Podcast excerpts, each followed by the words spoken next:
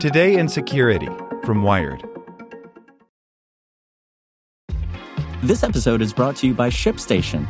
You know, some things take a lot of work, like sending little robots to far off distant planets. And just as that's challenging, so too is running a successful e commerce business, especially when there's so much to do.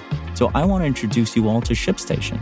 Now, I love using ShipStation because of its easy to use dashboard, which makes managing orders and printing labels a breeze and super smooth. Oh, and the customer service is just out of this world. It's exactly what you need to help grow your business. Sign up for your free 60-day trial at shipstation.com slash technews. That's shipstation.com slash technews. This episode is brought to you by Shopify. Whether you're selling a little or a lot, Shopify helps you do your thing, however you cha-ching. From the launch your online shop stage, all the way to the we just hit a million orders stage. No matter what stage you're in, Shopify's there to help you grow. Sign up for a $1 per month trial period at shopify.com slash special offer, all lowercase. That's shopify.com slash special offer. Here's today's spoken edition of Wired. Today's edition is brought to you by TD Ameritrade, who's reinventing how you invest.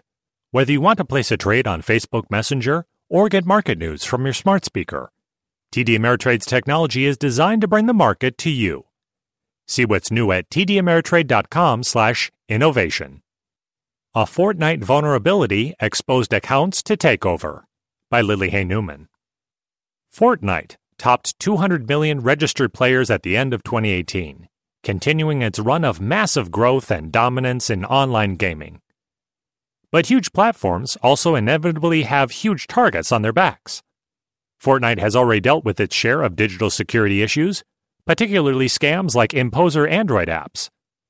Now, new research from the IT security firm Checkpoint reveals a trio of vulnerabilities in Fortnite's web infrastructure that could have allowed an attacker to take over user accounts.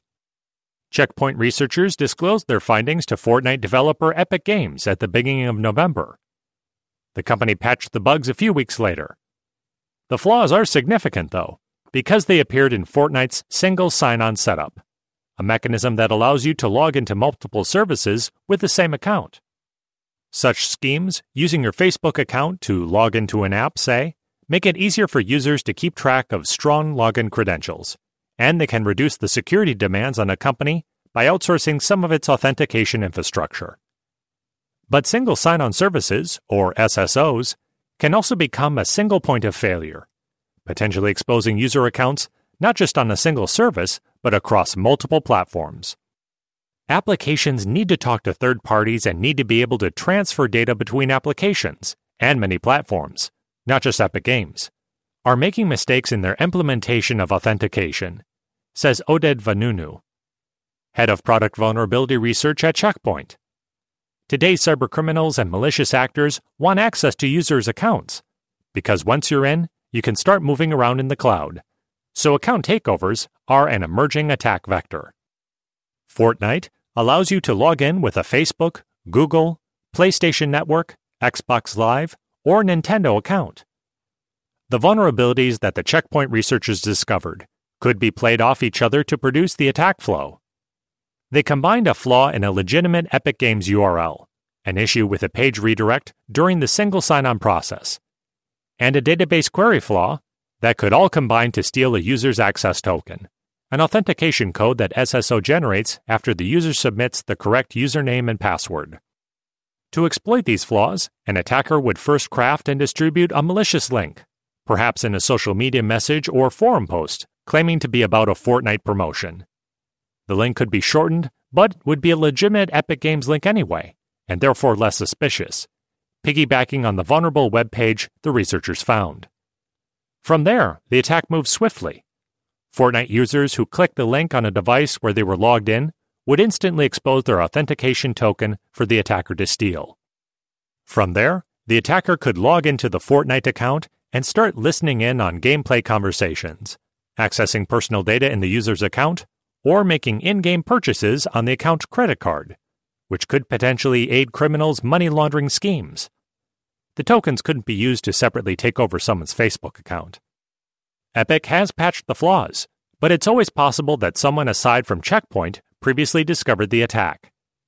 An Epic Games spokesperson told Wired, We thank Checkpoint for bringing this to our attention. As always, we encourage players to protect their accounts by not reusing passwords and using strong passwords, and not sharing account information with others. The weaknesses in Fortnite are reminiscent of a trio of Facebook bugs that caused the social network's first full scale data breach, announced in September. In that case, the attackers similarly abused the three bugs in tandem to steal users' authentication tokens and take over 30 million accounts.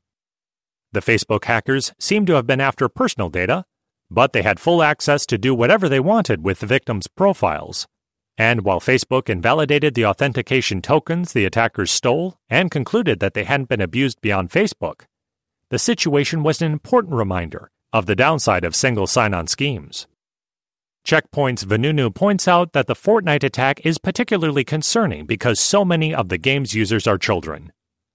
But total account takeover is, of course, a serious concern in any case. If this were abuse against kids, that would be devastating, Vanunu says.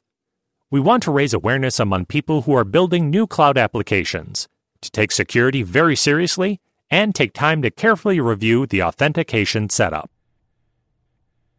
Want to learn how you can make smarter decisions with your money? Well, I've got the podcast for you.